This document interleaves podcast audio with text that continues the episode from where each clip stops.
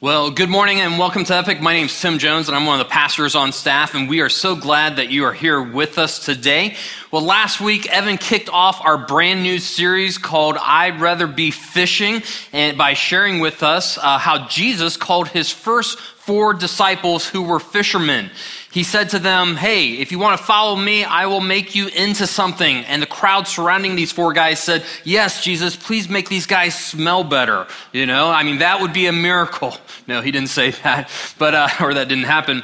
But Jesus said, hey, if you want to follow me, I'm going to make you into something. And many of us thought, hey, you know, Jesus might take these guys and might not make them so rough. Maybe he'll make them more kind or committed, or maybe even more religious, or maybe even holy. Now that would be something. But Jesus didn't say that. He said, if you want to follow me, I will make you into fishers of men. Fishers of what? Fishers of men, fishers of people, fishers of everyone. And so Jesus said, hey, I want you to be part of my family. And once you're in my family, I want you to help other people to be part of the family of God as well. And that's what we learned last week, that Jesus is inviting us to do that as well. Now, chances are when you heard that, that's not the reason that you became a Christ follower. It's not the reason that I became a Christ follower. For most of us, the reason we became a Christ follower was for another reason. Chances are that when you became a Christ follower, it was because you wanted the forgiveness of your sins. Or maybe you wanted to be in a relationship with God. Or maybe you wanted to be a better husband or a better wife or a better father or a better mother or a better person. Like, you didn't sign up to be a fisher of men. Like, Jesus, we'd rather be doing something else than being a fisher of men. But Jesus said, nope, I want to make you into fishers of men. Now, when we hear that, we might push back to Jesus, or maybe we do push back to Jesus, and we say, Jesus, you know, I mean, why go fishing, you know? Why make us, you know, go after people, you know? Jesus, do you realize the times that we live in? Do you understand the perceptions of our day? Jesus, it's not popular to talk about you. It makes people feel uncomfortable. And besides, didn't you say that you wanted everyone to feel accepted? I mean, shouldn't we like respect other people's beliefs? You know, why tell someone else their beliefs are, you know, not so good compared to these other beliefs? Like, Jesus, you know, don't make us fishers of men, you know? Aren't those some of the objections that we come up with? Isn't that some of the conversation that we've had with God? I know I've had some conversations with God why I don't want to fish. In the past, I've had this one. The one for me has been, God, I just don't know enough. Like, God, if I get into a conversation with someone, I just might not be able to answer the questions that they have. Questions such as, where does evil come from? Or why do bad things happen in this world? God, if you want me to share about you, I need to know the answers to their questions. I mean, God, if I don't have the answers, how can I share with them about you, Jesus? How can I give them the answers that they're looking for? That's what has stopped me at some times in my life in the past. Or maybe some of your objections are this. Maybe you just think, you know what?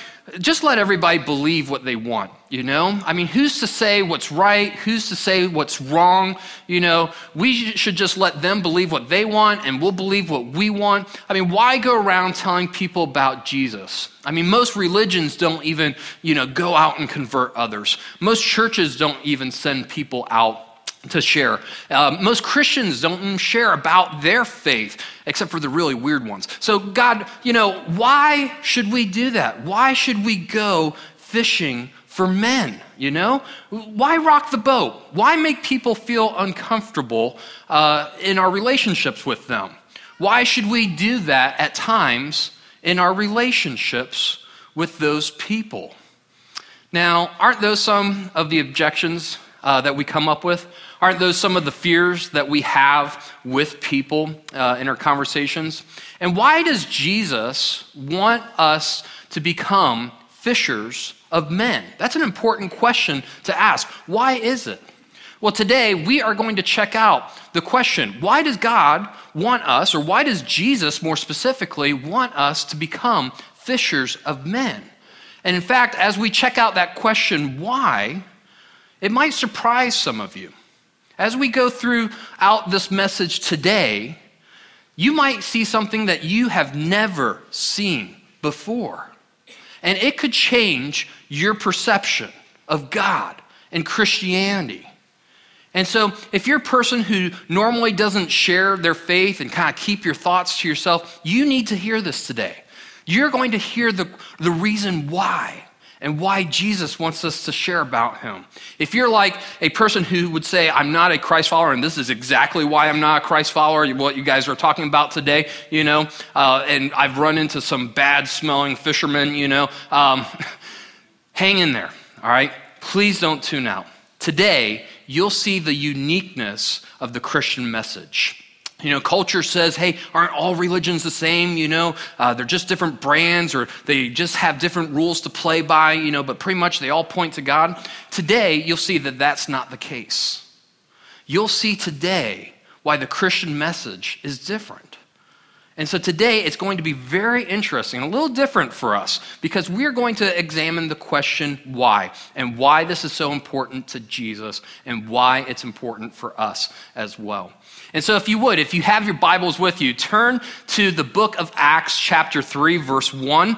It is the fifth book of the New Testament. It goes Matthew, Mark, Luke, and John. Those are the Gospels. And this is the book of Acts, sometimes referred to as the Acts of the Apostles. So be prepared. We're going to do some page flipping, as this is kind of a lengthy story, and we're going to jump around a little bit. But if you get lost, don't worry. We're going to put the passage up on the screens as well, but go ahead and find Acts chapter 3, verse 1, and I'll give you a second to get there. All right. As you turn there, let me set up what has taken place. This is important for us to keep in mind. Jesus has been crucified several weeks prior to this, all right? And his followers scatter, and 3 days later, they see him, and he's back from the dead. And so after Jesus spends some time with his disciples and with others, he's about to leave for heaven. And before he departs, he says to his disciples, including Peter and John, who we're going to focus on in a moment here, he says to them, hey, go and tell people about what I have done. Go tell them that you have seen the Messiah. And so Peter and John, they start to go do that. They go out and they start to talk about Jesus. And that's where we're going to pick up. We're going to pick up on this confrontation that happens. And it's a really important confrontation because it reveals some things to us that we need to know. It answers our question of why this is so important. And so, again, I'm going to start out in this part of their story. I'm going to say some things, and I'm going to summarize some things because it's kind of lengthy, and then I'm going to jump to the end, and then I'm actually going to jump back to the middle of this. And so don't worry, you'll see how it unfolds and how it makes sense. So starting in Acts chapter 3, verse 1, Peter and John went to the temple one afternoon to take part in the 3 o'clock prayer service. As they approached the temple, a man lame from birth was being carried in. So let me summarize a little bit here, and this is what happens. Here's this lame man who's been, lame for all of his life, over 40 years, and he's like a permanent fixture to the temple. And so everyone knows him, they know his situation, and he's out there one day strumming his guitar. Okay, maybe he's not strumming his guitar, but he's out there one day, he's lame, he can't walk, and he is begging for money. And so Peter and John come up to the temple, and this guy makes eye contact with them, and he thinks that they're going to stop and give him money. And Peter stops and says, hey, I have something to give you. And the guy's like, great, what do you have? And he said, I'm not going to give you money. He's like, keep moving, okay? I don't need any more encouragement. I have that every single day. Just keep on going, all right? But what he gives Peter, or what Peter gives to this man, is something that this man never would have expected. So watch this.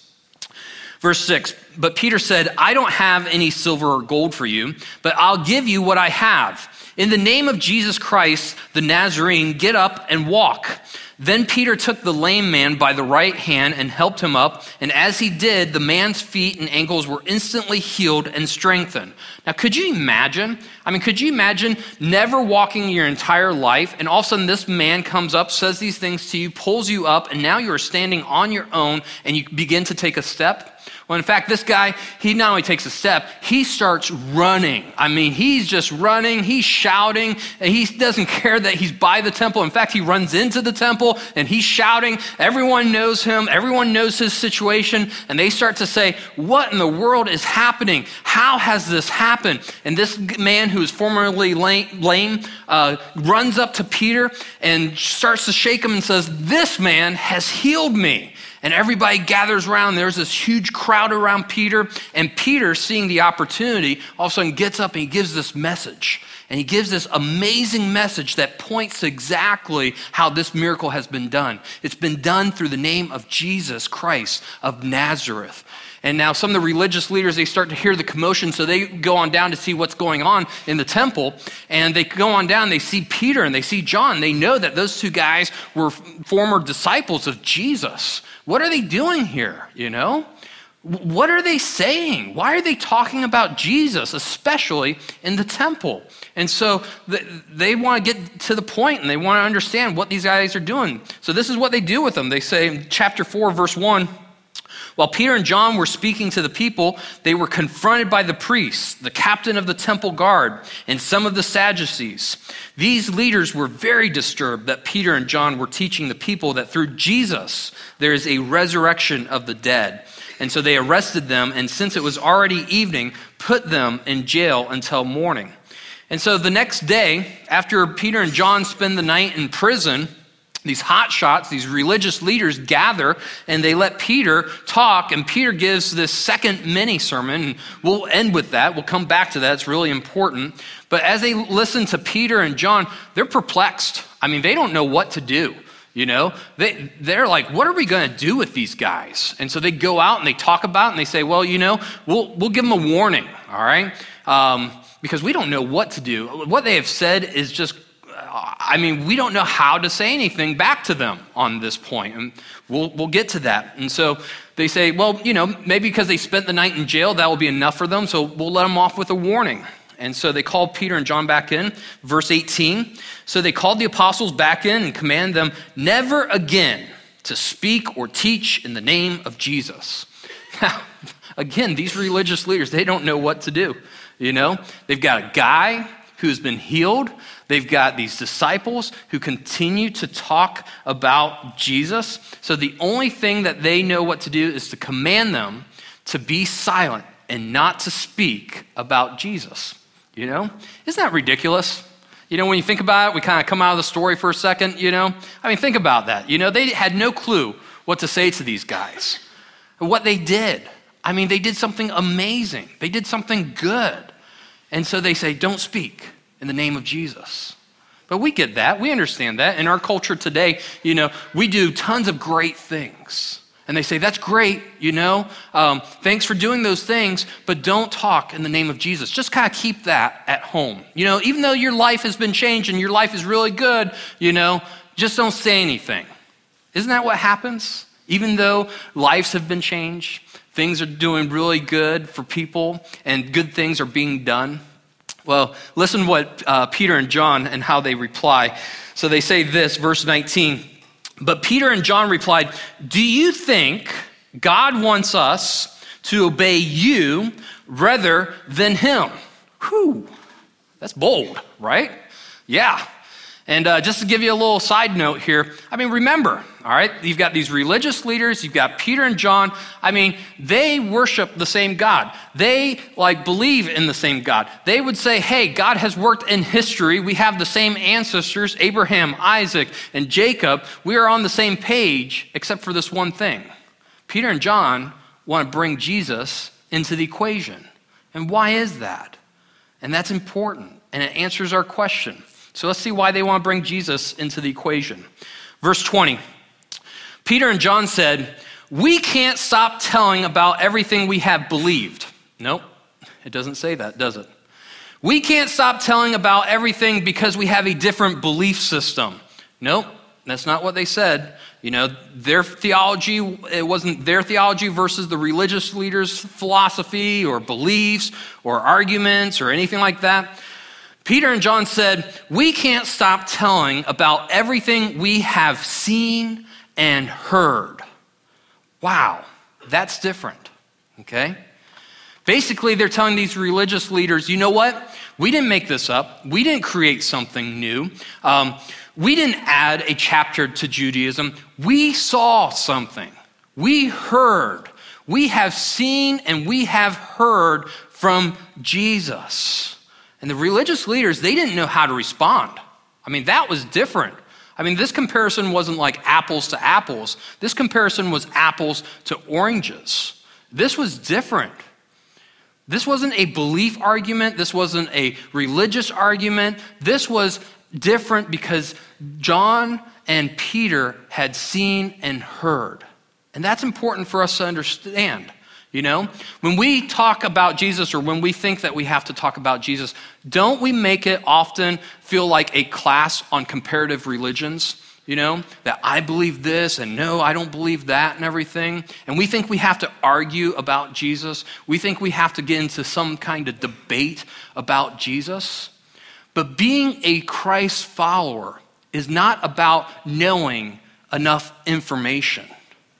It's about believing that something happened. Something happened in history. And we can't explain everything and we can't refute everything. But something happened. Something happened 2,000 years ago that changed history, and we're still talking about it today. See, this isn't an intellectual argument. This isn't like a religious argument. This is, did something happen?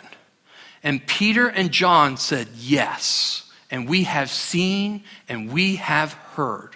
And just imagine this, you know?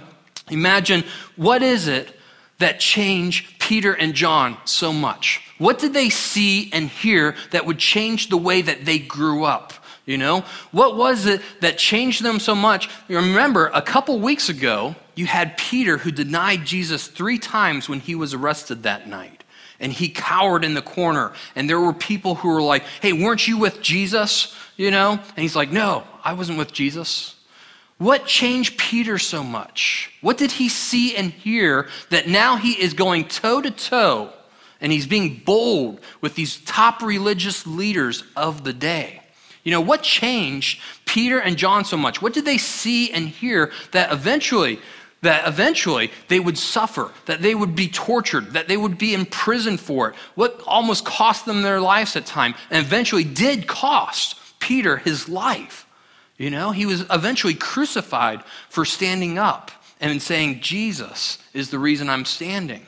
And what about John as well? John was banished to an island and isolated to live there the rest of his life for what he believed. What was it that they saw? What was it that they heard that changed them? It wasn't an intellectual change. It wasn't a belief change. What drove them was what they saw and what they heard. And so let's continue on to see why they were so bold and how that plays out for us as well. Chapter 4, verse 5. So now we're backing up to this middle part of the story. And this is really important. So the next day, after they had been arrested for preaching in the temple and for healing the man, the council of all the rulers and elders and teachers of the religious law met in Jerusalem. Annas, the high priest, was there. What? Annas was there? If you were reading this back then, if you were talking about this, you know exactly who Annas is. He's the high priest. He's the one who could go into the Holy of Holies where God resided. You remember the movie like Raiders of the Lost Ark? The Ark was in there. And if you touched it, well, maybe your eyeballs didn't pop out, but you died, all right? It was real. It was there. And Annas was the high priest. And if you touched the ark, you did die. That was part of the things that were going on. And then Annas, the high priest, was there along with Caiaphas. Who's Caiaphas? Caiaphas is the one who ultimately had Jesus arrested. And he's the one who was there when they brought him to him. And he started to question Jesus. And there were others, John and Alexander. We don't know who they are, but they would have been top religious leaders of the day. And if we were part of this and had read this back in that day, we could have went to John, we could have went to Alexander and asked them, did this happen? How, is this true? What happened here with Peter and John? And so there were other relatives, and pretty much you've got all these head honchos who were involved when they condemned Jesus. So these top religious leaders, they bring in Peter and they bring in John. And they say, hey, we know that there's this guy who has been lame since birth, and he is running around. And we want to know, how did you guys do this? What happened? Tell us. We're going to give you a chance to tell your side of the story. And I love Peter's response, okay? And this is why I saved it for the end. So listen, verse 8. Then Peter, filled with the Holy Spirit, said to them, "Rulers and elders of our people, are we being questioned today because we have done a good deed?" And if you think that's a little jab, it is a little bit of a jab from Peter. Are we being questioned today because we've done a good deed for a crippled man? Like, really, guys? Do you want to know how he was healed? Let me clearly state to all of you, and here comes the uppercut, and to all the people of Israel, that he was healed by the powerful name of Jesus Christ the Nazarene. So basically, Peter is saying, hey, you want to know how we did this? You want to know whose power and whose name we called on? It was the name of Jesus Christ the Nazarene, and everybody in the room would have hushed. I mean, they know exactly who Jesus is. He was in their presence, and so they knew exactly who Peter was talking about. And Peter doesn't stop. He goes on. He says, the man that you crucified. And it would probably, shook him a little bit there. And he probably pointed at Annas and probably pointed at Caiaphas and some of the other top religious leaders because they were all there. You remember, this wasn't like a couple years ago. This was just a couple weeks ago, that they had condemned Jesus, that they broke their own laws, that they brought false testimony against Jesus. And so they were aware, and they were just sitting back and listening. And Peter continues, he says, that this lame man was healed by the powerful name of Jesus Christ the Nazarene, the man you crucified. We did this miracle in the name of Jesus who you killed. And there was silence. And Peter went on, but whom God raised from the dead. Now, Peter's saying to them, you know why we can't be quiet? You want to know why we can't be quiet? It's not because there's some like new belief, there's not some new argument or anything like that. We can't be quiet because we and all of you saw Jesus crucified. And we saw him raised to life. I mean, John and I, we ran to the tomb. And we wanted to see for ourselves. And we looked in an empty tomb, and we could not find him. And you guys searched for him, and you couldn't find him as well. You know the reason we can't be quiet is because we saw him crucified. We saw him come back to life, and we have seen him since. That's the reason that we can't be quiet, because of what we have seen and what we have heard. And they went, whew. And in that moment, kind of Peter lays in and gives one final blow. And I'm going to kind of try to say the power of what he says in this next statement. So let me set it up for you. In that moment, he says to them, hey guys, you remember that verse that we all learned as kids, Psalm 118:22. You remember in that passage, it talks about the people rejecting the stone, and God was going to take that stone and build his house upon it. Like he's going to, regardless of the people rejecting the Messiah, God was still going to take that stone and use him as the cornerstone to build his house. You remember that passage? And all of us always wondered, who could do that? What person could reject the Messiah? Well, congratulations, Annas and Caiaphas and the whole lot of you. You're famous. You're going down in history. You guys are the ones who rejected the Messiah, who was right in front of you. But guess what? He even wants to forgive you as well. Your Savior, your Messiah. And if you're wondering where I got this, check it out, all right? In verse 11, for Jesus is the one referred to in the scriptures, Peter's saying this, where it says, the stone that you builders rejected has now become the cornerstone. And they're thinking, the cornerstone for what? And Peter continues, verse 12, and this was new for them. There is salvation in no one else. God has given no other name under heaven by which we must be saved. And the leaders are thinking, salvation is not found in a person. I mean, it's found in killing animals and sacrifices for sin. You know, it's found in, you know, the right behavior and performance. You know, how can salvation be found in a person? And Peter said, no, God has made it clear. Salvation is found in one person. It's found in Jesus of Nazareth, the Messiah, whom you killed, whom was raised from the dead, and who has been seen and heard. And that's why we know it is true. Whew. Man, the members were quiet. Watch what they did, verse 13. The members of the council were amazed when they saw the boldness of Peter and John, for they could see that they were ordinary men with no special training in the scriptures. They also recognized them as men who had been with Jesus. But since they could see the man who had been healed standing right there among them, there was nothing the council could say to them. And so they decided to let them go and became part of history. Do you know why we fish? The reason that we fish is that the message of salvation is grounded in history. It's not grounded in experience. It's grounded in history. The reason that we share the message of salvation isn't because we can sit under some tree and kind of reason it out or think it out. You know, maybe some of us have, you know, gone out there and concluded, and we can do this, that there is a God. Many people have done that.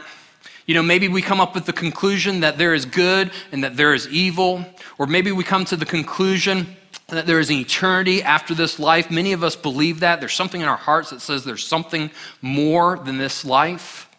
Many of us have come to the conclusion at times that, man, there must be this good God, you know, and he surrounds himself with good people, but the wrong conclusion that we come with is that we have to perform or something in order to attain something. Many religions have done that. But there is one religion that says that salvation is found in a man who came over 2,000 years ago, a man who has been seen and heard from the dead. The reason that we share our faith is because it's part of history, and history has to be told, and history has to be heard. We don't think like we're better. The reason we tell our story is because someone else has told us as well what has been seen and heard from day one. And so there have been billions of people who have heard of what has happened. There have been many people's lives that have been changed just like this lame man's life, you know, for the good, for something that is great, and his life has been changed forever, and our lives have been changed forever. And, you know, when we hear that Jesus died for us, isn't there something that no matter where we're at in life just says, you know what, that sounds right. I can't explain it, but it does touch my heart, you know. I don't know why it touches my heart, but it just happens. You know, when I hear that God sent his son, that Jesus died for us and died for everyone's sins, and anyone can come to him and say, God, would you forgive my sins and become part of his family? That is such good news. There's no performance. There's no standard. There's no like, hey, do I need to do 50 things in order to be right with God? We just have to simply believe what has been seen and what's been heard. And that is amazing. And so I don't know how that hits you this morning. You know, maybe some of you who are not Christ followers, you're just kind of like, you know what? I don't know, that just makes sense, you know? It just hits me, you know? I've never thought of it like that. And so today, we're gonna, in a moment, close in a word of, in a song. And if you've never said, you know what, God, I can't refute it, I can't explain it, but that just makes sense. You need to just echo those things back to God. You need to just say, God, during this song, God, you know, thank you for sending your son. Thank you, Jesus, for dying on the cross for me. And would you forgive me of my sins? I want to be part of your family. Would you be my Savior? And when you do that, your life is changed. And for some of us, maybe we've just never realized why this is so important, that it is based in history. It's not something that's been made up. It's not a belief. It's not a theological argument. It's something that happened, and we're still talking about it today. And so would you just simply during this song say, God, you know what? I've just never thought of it like that. Wow, the Christian message is just unique, and I need to start telling others about you. And so, God, would you use me? Would you make me into a fisher of men? Jesus, like you said, I want to make you into fishers of people, fishers of men. And for some of you, maybe you used to tell people about Jesus, but maybe you got wrapped up in stuff and it's been a while and you're like, man, I need to hear that today. Would you, during this song, just simply say to God, God, you know what? Would you give me eyes to see? Would you give me ears to hear about those people that need to hear about you? And here's a real practical step for all of us, okay? In 3 weeks, it's about to be Easter. And so many people are willing to come and see for themselves, to hear for themselves of what God did. And so would you today, on the way out, we're going to give you some cards. Would you take those cards and would you personally invite someone to come and see and hear for themselves? Someone took a risk on us. As Evan mentioned last week, who was it that introduced us to Jesus? So who can you invite? Who can you personally reach out to as God has reached out to us? And so would you invite someone in 3 weeks to come to hear for themselves? So I'm going to close this out in a word of prayer. And during this song, would you just simply talk to God? Wherever you are at, would you just simply talk to him? If you're not there, that's fine. If you just say, God, I'm going to continue and check out history, that's great. There are so many things about Jesus in history, and it's worth the investigation. So let's go ahead and close in a word of prayer. So Father, thank you for today. God, thank you for who you are. God, thank you that you are a God of history, that you personally came to show us exactly who you are. We're still talking about what happened. There are so many people, 500 people who weren't in your followers who saw you and couldn't remain quiet. Thank you for Peter and John who you changed because you showed up to them. It changed their lives. God, you have changed so many lives throughout history, and you've changed them for good. We're not to be about ourselves. We're about to be about others, helping them, loving them. That's a great message. But may we go further, God, and may we introduce them to you, Jesus, as someone introduced us to you.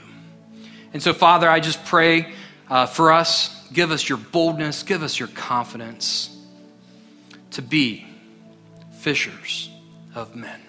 We thank you in Jesus' name. Amen.